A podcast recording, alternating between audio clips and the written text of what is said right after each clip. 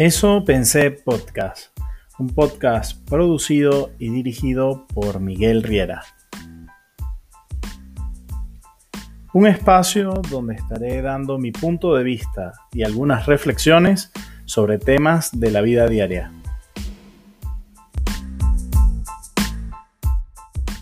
Hola a todos y todas, bienvenidos a otro episodio de Eso Pensé Podcast. Estamos ya en el episodio número 23, si no me equivoco. Este, y bueno, creo que conseguí la postura, por fin, en la que quiero grabar los siguientes episodios. Un poco más relajado, un poco más este, acomodado como converso usualmente con mis amigos, así que eh, vamos a ver si esta postura me sirve. Este, bueno, en el episodio anterior eh, hablé mucho de cómo me sentía, de dónde estaba arrancando el año, de lo que pasó en el 2022, de cómo está arrancando el 2023.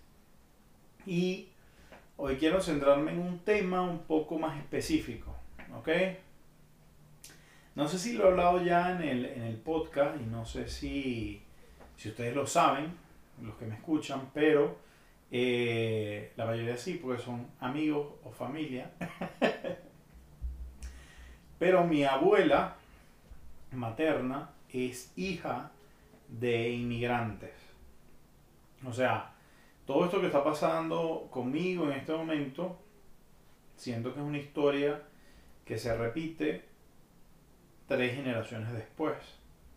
Mi bisabuelo, este, según lo que nos cuentan y según lo que, lo que sé, llegó proveniente del Líbano al puerto de La Guaira en Venezuela y de ahí se fueron al estado Lara, a un pueblo que se llama Guarico, y de ahí, este, bueno, se casó con, mi bisabuela y de ahí nació mi abuela materna y de ahí nació mi mamá. Y entonces quiere decir que de una u otra manera soy descendiente de inmigrantes y algo en mí es libanés. ¿Por qué les estoy contando todo esto? Porque este, de un tiempo para acá, me imagino que por mi misma situación de migrante y por mi misma realidad de, exiliado y, todo eso, este, quise conocer un poco más de la historia de mi familia. Y algo pasó eh, que, que, me interesé en querer conocer un poco más mis raíces, en cómo habían llegado, este, y bueno, me, he dado cuenta que para ese entonces, pues en Venezuela era muy común recibir migrantes, ya sea de Italia, de España, de países árabes. Eh, es muy raro, y, y sí, ahorita que lo digo, recuerdo que sí lo hablé en un episodio, pero es muy raro que en Venezuela no conozcamos a un portugués, que no conozcamos a un español, que no, no conozcamos a un italiano. Y a nosotros se nos hacía de cierta manera eh, común, porque realmente era parte de la cotidianidad de Venezuela. Eh, uno, por lo menos me pasa a mí en México, que uno suele comer y quiere comer comida venezolana, este, y uno la consigue consigue comida venezolana en Ciudad de México, incluso en nuestro restaurante con, una sazón muy parecida a la que había en Venezuela, pero uno aquí en México quiere comer comida italiana y cuesta conseguir un restaurante realmente italiano este, como los que había en Venezuela. O una buena paella española, o mm, este, panadería portugués, no, es tan común conseguir eso, esos rasgos aquí en México.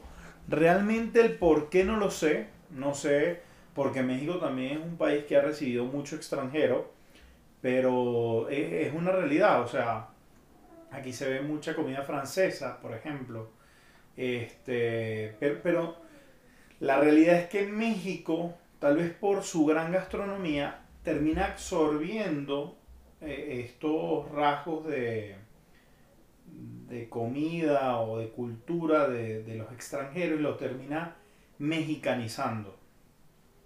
En Venezuela no era así, en Venezuela era como si se fueran fusionando las culturas y, y uno podía decir que en Venezuela se comían los mejores chaguarmas. Aquí eh, la versión del chaguarma se volvió un taco y se le llama taco árabe. Eh, entonces son cosas que me llaman la atención.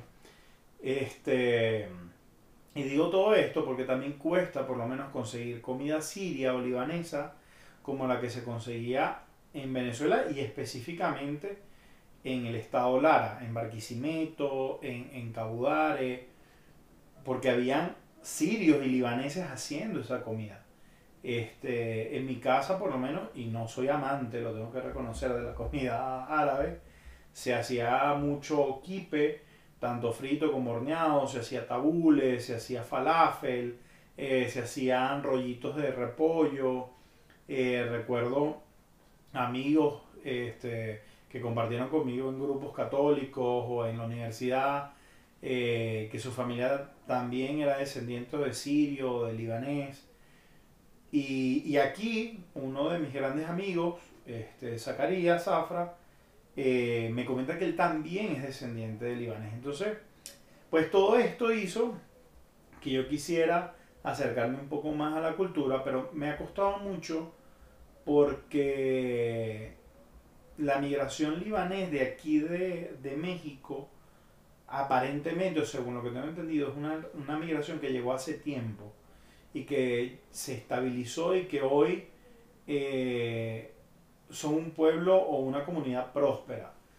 Por lo menos Carlos Slim, eh, tengo entendido que es descendiente de libanés. Carlos Slim, que es el hombre más rico, creo yo, de Latinoamérica, por lo menos de México. Entonces, este, entiendo que no es una comunidad tan abierta o, no es una comunidad, una diáspora que esté como muy abierta a recibir a, a, un extranjero sin unas raíces ya prolongadas dentro de México. En medio de todo esto yo dije, bueno, aquí hay un centro libanés, aquí hay esto, una embajada libanesa, y empecé a averiguar cómo hacer, realmente no por el interés de, del pasaporte, aunque sería buenísimo, porque bueno, todos conocemos la realidad de, de Venezuela, empecé a buscar este, cómo establecer una relación con la embajada para ver si podía optar por la nacionalidad. Eh, y bueno, lo primero que hicimos fue intentar que mi mamá se nacionalizara, pero nos encontramos una sorpresa que, que no sé si es una mala interpretación de nosotros, no sé por qué es así, no sé si es un tema cultural, me imagino que sí, al ser un país árabe ya más o menos conocemos cómo es el tema, aunque el Líbano, por lo que he visto, leído y lo poco que conozco, como que es uno de los países menos islámicos de los países árabes. Más bien tuvo mucha influencia católica, me imagino que en algún momento fueron colonia española o realmente eso, eso lo desconozco, me toca investigar un poco más. Pero por alguna razón uno de los requisitos para poder optar a la nacionalidad libanesa es que tu descendencia tiene que venir de un hombre. Y en el caso, como les decía, mi abuelo, mi bisabuelo libanés tuvo mi abuela materna y mi abuela materna pues tuvo mi mamá y, yo vengo de ahí. Entonces, eso hace que nosotros no seamos candidatos por sucesión a, a la nacionalidad. Me llamó mucho la atención. Pero eso no ha hecho que yo deje de querer saber un poco más de mis antepasados. Y siento en este punto, y, es por eso que, estoy hablando de eso en este episodio, que algo así tenemos el riesgo de que pase con nuestros hijos y con nuestra diáspora venezolana. Hoy yo veo este, mis sobrinas, veo a mi hijo, veo a las hijas de mis amigos, y me doy cuenta cómo los niños, como van creciendo en una cultura, van adoptando muchos rasgos culturales de, de la cultura donde viven. O sea, por lo menos mis sobrinas comen nopal, que es una comida bastante común aquí en México, pero que de todos los conocidos que tengo no conozco ninguno que lo coma. Venezolanos, pues. Eh, comen dulces o, frutas con chamoy, que es como un picante en polvo que se le ponen las cosas. Este, comen arroz rojo, que es como un arroz hecho en, para, para los guisados aquí en México. Y mi hijo, pues, por lo que tengo entendido, pasa lo mismo, ya lo estoy escuchando con, con un acento chileno. Y mis sobrinas también, con mucho acento mexicano. Y, pero más allá de que ellos vayan adoptando la cultura que por supuesto va a pasar en, el país donde están, siento que hay ciertas tradiciones que ellos no van a absorber por osmosis como nosotros lo hicimos. Por ejemplo, yo me sé muchas canciones del folclore venezolano, el tamonangue, el golpe tocuyano, el joropo, este, las gaitas. Por supuesto, las gaitas es algo que más escuchan ellos porque pues están eh, en, nuestro, en nuestra celebración navideña. Pero por lo menos escuchar a eh, un Aquiles Baez, eh, escuchar eh, Carota Tajá, escuchar a Soledad Bravo, escuchar tambor, son cosas que nosotros dábamos por hechas en Venezuela, pero que no necesariamente nuestras generaciones las van a aprender y tal vez se van a ir perdiendo en un limbo de identidad o, desidentidad en, en, el exilio. Yo hoy, por ejemplo, no sé qué música escuchaba mi bisabuelo, no sé qué comida era la que más le gustaba, porque uno conoce la comida libanesa, pero uno no sabe si habían platillos más sencillos de la cotidianidad. Este, no sé si él comía arepa o prefería el pan no sé si el pan árabe que nosotros conocemos realmente es como se come en el Líbano o, es una versión eh, adaptada a muchos cambios que, es lo que hoy nos llega. Em, no conozco muchas cosas de, mi abuelo, no sé qué acento hablaba o dialecto o, jamás escuché en la casa hablar libanés, no sé si se habla libanés o es árabe. Em, y eso simplemente se fue perdiendo. No sé si fue porque no se preguntaba o no sé si fue porque no se hablaba mucho de eso. No sé si la tristeza del exilio hizo que, mi abuelo, mi bisabuelo, no hablara de eso. Hoy hay un grupo muy llamativo que se llama Los Saldivias, que lo lleva un señor que se llama Antonio Saldivia, que se ha encargado como de recopilar ciertas memorias y ciertas biografías de esos primeros migrantes libaneses que llegaron a Venezuela. Y, me ha gustado mucho formar parte de ese grupo porque de una u otra manera pues voy eh, aprendiendo cosas que no sabía o redescubriendo cosas que escuché en mi casa pero que quedan documentadas para que no se pierdan. Hay gente como Zacarías Zafra, y como otros autores que se han encargado como de hacer ciertos este, recorridos y ciertas eh, recopilaciones de lo que ha sido la migración venezolana. Porque este momento que estamos viviendo es histórico. la verdad es que aunque está quedando mucha gente en Venezuela, y Venezuela de una u otra manera está encontrando cierta este, si se puede decir, cierta normalidad entre la gente que, está viviendo allá y que se ha ido adaptando a, la crisis o a la realidad que, les ha tocado vivir, estamos muchos otros afuera que vamos, que vamos perdiendo identidad. Eh, por lo menos esta temporada de béisbol ha sido una de las temporadas donde he estado como más al pendiente de lo que está pasando en Venezuela con la pelota venezolana. Pero hablábamos en estos días aquí en la casa, estábamos viendo un juego y decíamos, coño, se extraña ir a un juego en el estadio. Y eso es algo que tal vez no lo vamos a hacer a corto plazo o tal vez nunca muchos. Entonces, que nuestros hijos no sepan lo que es estar en el ambiente del estadio de béisbol, que no sepan lo que es comerse un pincho o escuchar la voz de Gregorio Valle, son cosas muy llamativas porque, insisto, son cosas que uno daba por hecho cuando uno vivía en Venezuela.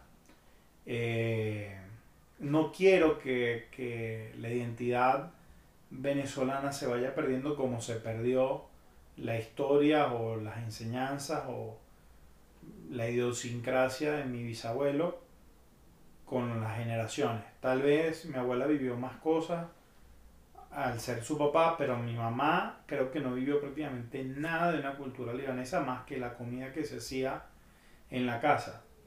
Y me llama la atención cómo se va borrando la cultura por la adoptación, por la adopción de otra, que me parece muy natural. Yo hoy amo la comida mexicana, me encantan los chilaquiles, me encantan las enchiladas, me encantan las enfrijoladas, eh, los tacos, eh, mucha de la gastronomía, el, el, mole. En estos días probamos este, con, con una familia que tenemos aquí tortas de bacalao a la vizcaína, que es una comida muy navideña de aquí de México, pero que realmente llegó de España. Pero uno poco a poco se ha ido adaptando a, a, a la cultura mexicana. Este año por primera vez hicimos una posada navideña, muy a lo venezolano, pero me imagino que con los años uno va a ir haciendo la más mexicana. Este, tengo muchas ganas de conocer y recorrer las distintas ciudades y pueblos de México, pero tengo miedo de que con los años me vaya pareciendo más a un mexicano sin lograr serlo y me vaya este, diferenciando más de un venezolano sin dejar de serlo. Porque bueno, la realidad es que hay muchas cosas que detesto yo de nuestra idiosincrasia y que lo hablaba en el episodio pasado, este, ese vivismo criollo, el malandraje, la cultura de este, que tienes que estar mosca porque si no te joden, eh, todo eso me, me, me, causa bastante molestia de, de la cultura venezolana, pero por otro lado hay cosas que me encantan, la forma como hablamos, la forma como nuestro humor, eh, nuestra forma de expresar cariño. Que coño, por más que sean eh, similares a las de otras culturas, a la misma vez son tan distintas. Yo estuve eh, hace unos meses, si mal no recuerdo, en agosto o septiembre, en Colombia y, y, fui a Cartagena y fui a San Andrés. Y aunque sí somos pueblos muy parecidos, y por momentos decía, coño, esto sabe a Venezuela. Eh, habían cosas del colombiano que, que yo decía, coño, esto no es Venezuela.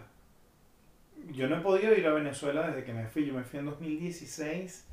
Yo tengo casi seis años y medio que me fui de Venezuela. Mi mamá va ahorita en febrero. Y el hecho de toda esta oleada de gente que está yendo de vacaciones y todo esto, y ahorita no, no tengo pasaporte, no, no, es una opción poder ir, eh, pero me ha dado como esa añoranza de Venezuela de por lo menos vivirla como turista o, o como o incluso desde la distancia. Estas navidades pues me puse a poner eh, bueno, aparte de todos los free covers que se han vuelto una locura, me puse a poner mucho Aquiles Baez, que bueno, que lamentablemente murió. Eh, canciones de Aquiles Machado. Un poquito de, de folclore venezolano. Eh, siempre que, que puedo escucho algo de Aldemaro Romero o tengo una lista en Spotify que se llama Venezuela en mi mente donde tengo canciones de Santoral, de Virgilio Arrieta, de, de muchas cosas que, que pues que hagan que no pierda ese lazo de alguna manera con Venezuela. Eh, este año quisiera hacer cosas que nunca hice ni siquiera en Venezuela. Algún postre, alguna comida eh, que me haga sentir que no me he desconectado totalmente del ser venezolano. Me gustaría conectar también con mis raíces libanesas y de una u otra manera traer a nuestra generación y a generaciones futuras el hecho de que también venimos de ahí. O sea, sé cuál es el pueblo del cual viene mi abuelo, según lo que nos cuentan mi bisabuelo, que es Betegri en, en Líbano, pero, y, lo he visto en fotos y, y me es muy curioso porque le veo mucha similitud por su paisaje montañoso y las casas y todo eso a, Guarico. Y me hace pensar que por eso, en parte, se alojaron ahí. O que ellos le dieron el toque a Guarico que hoy conocemos, porque ellos construyeron según lo que conocían, y ahí hubo una gran comunidad libanesa en el Tocuyo, en Kibor, en, Guarico, en toda esa zona del, del municipio Morán. Pero pero es eso.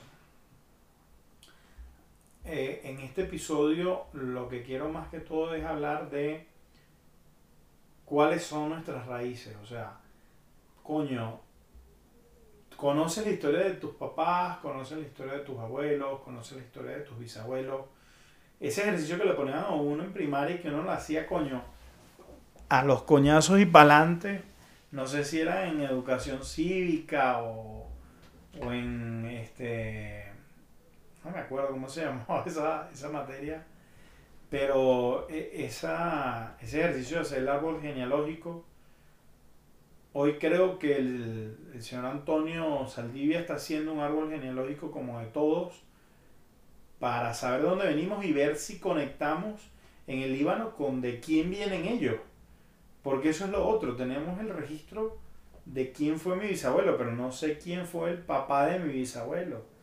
Si eran libaneses o, eran también exiliados que habían llegado al Líbano, porque la realidad es que todos tenemos una historia y nuestras casas y nuestra forma de pensar muchas veces viene moldeada por eso. Eh, en estos días fuimos a comer con, con esta familia de aquí de México que les digo que tenemos y hablábamos de eso ellos son descendientes de españoles y están aquí en México. Y estando aquí en México, el abuelo de mi esposa se fue a Venezuela. Entonces eran migrantes españoles que llegaron a México y un migrante mexicano que llegó a Venezuela.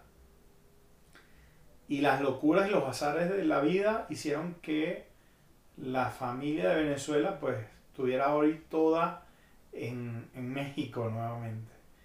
Entonces son esas cosas que parecen ironías y que jamás creo yo que el abuelo de mi esposa se imaginó que su familia iba a terminar regresando a, a México y que nosotros no sé si el día de mañana volvamos a Venezuela o sean mis hijos o los hijos de mis hijos quienes regresen a Venezuela o se vayan a otra parte del mundo, pero quisiera que se llevaran el conocimiento de dónde vienen, de qué los formó, de cómo está formada nuestra familia, nuestra, nuestra esencia, porque siento que eso compone también la identidad de una persona. Hay mucha gente ahorita haciéndose estos estudios eh, genéticos para ver cuáles son sus porcentajes, que si son, este, tienen genes africanos, genes europeos, genes de, prehispánicos de nuestros indígenas, eh, árabes, americanos, no sé, o sea, me gustaría, y creo que lo he dicho en este, en este podcast, que me gustaría hacerme ese estudio porque quiero ver de qué están compuestos mis genes, cuál es mi historia, porque conozco mucho más de la historia del lado de mi mamá que de mi papá. La realidad es que de mi papá conozco que, son del obelisco y que y más nada. No sé si, si más arriba vienen de otro sitio o, o de qué otras partes de Venezuela vienen. Eh, y así se va perdiendo la historia y así se va perdiendo nuestra identidad y así se va perdiendo en el tiempo muchas cosas. Eh, siento que no tienes que ser un, un prócer de un país, ni tienes que ser una figura reconocida o para que te interesen ese tipo de cosas y vayas más atrás o más adelante. Y, y no se trata tampoco de como muchas personas buscan ese tipo de cosas por intereses económicos o legales, como pasaportes o herencias. O, bueno, si, si en ese escudriñar pues te consigues con algo así, pues excelente, pero con el simple hecho de darle a tu linaje y a tu familia esas historias, siento que, que es suficiente herencia. Porque la herencia no es solamente monetaria, es también, coño, no sé, por lo menos en estos días me, me comentaba eh, eh, este Antonio Saldivia, el, que creó el grupo este de los Saldivias de Venezuela, que mi tío Nasif, hermano de mi abuela, como que era el fundador de la primera escuela de Guarico. Yo eso no lo sabía, no sé si en verdad era así y, como que alguien fue gobernador, el primer gobernador o el primer alcalde. Entonces yo digo, coño, ¿cómo, cómo pasan este tipo de cosas y, y uno no sabe?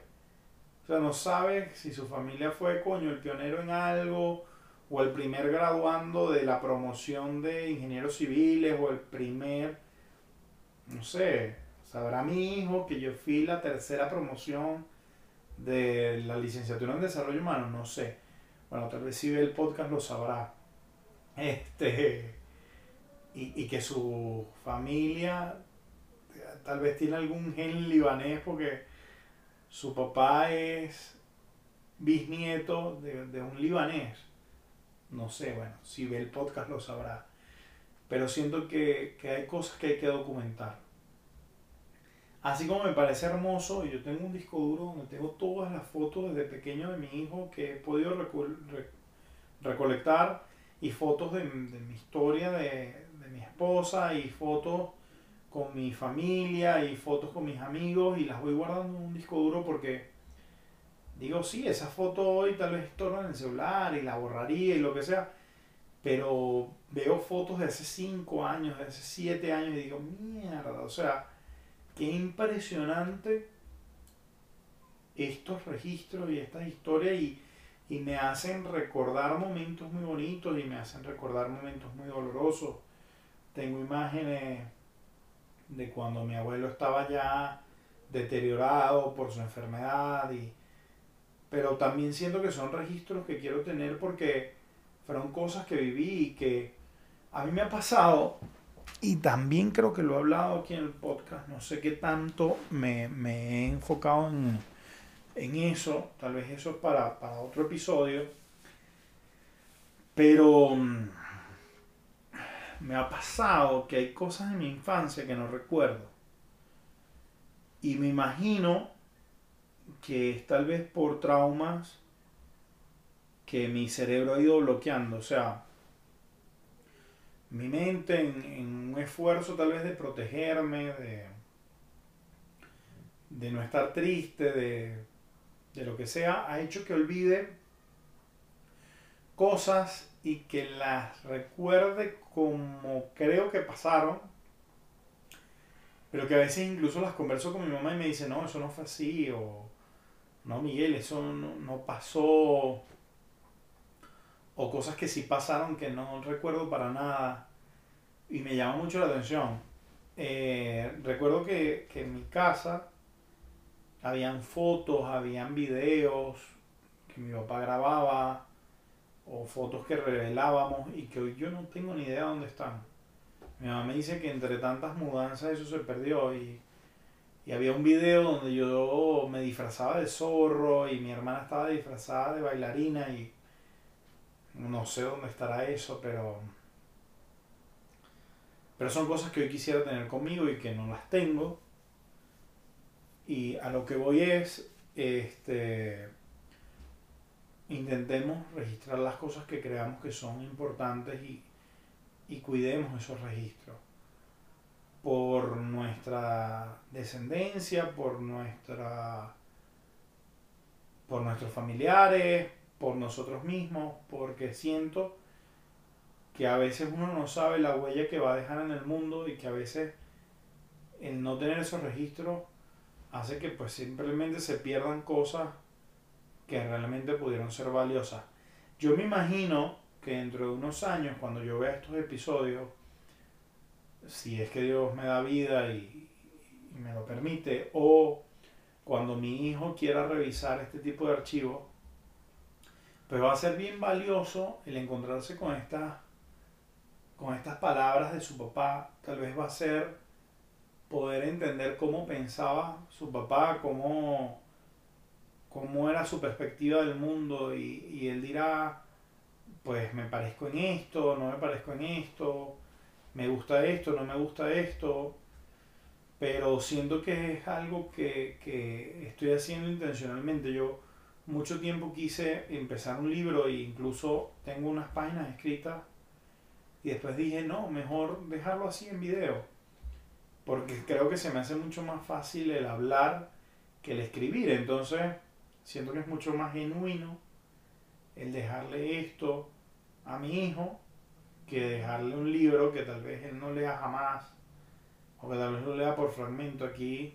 De una u otra manera tal vez va a tener la interacción de verme, de, de escucharme, de pensar y cuestionarme y ojalá lo, lo, vea estando yo en vida para que incluso podamos debatir algunas cosas.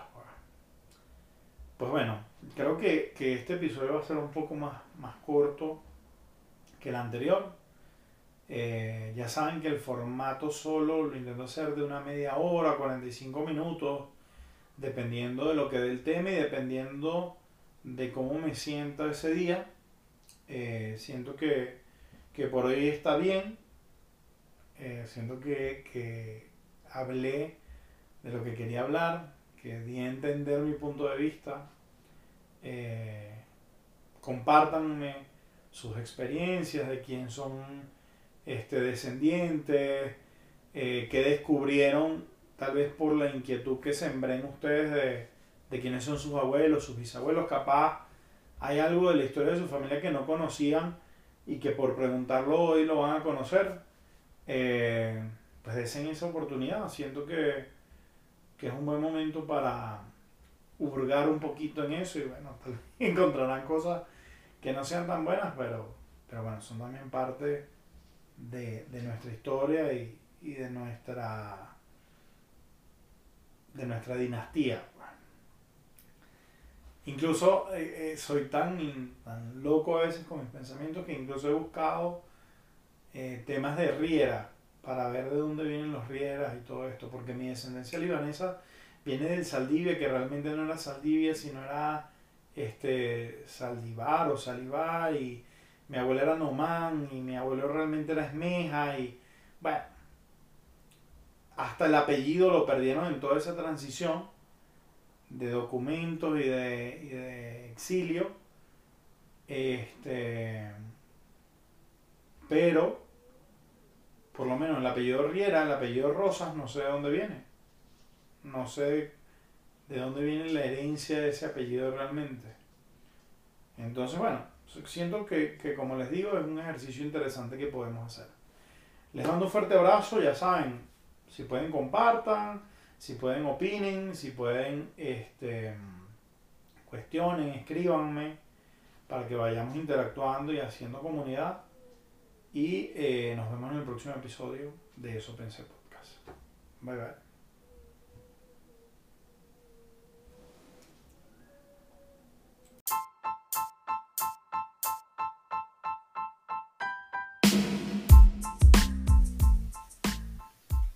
Eso pensé podcast. un podcast producido y dirigido por Miguel Riera. Un espacio donde estaré dando mi punto de vista y algunas reflexiones sobre temas de la vida diaria.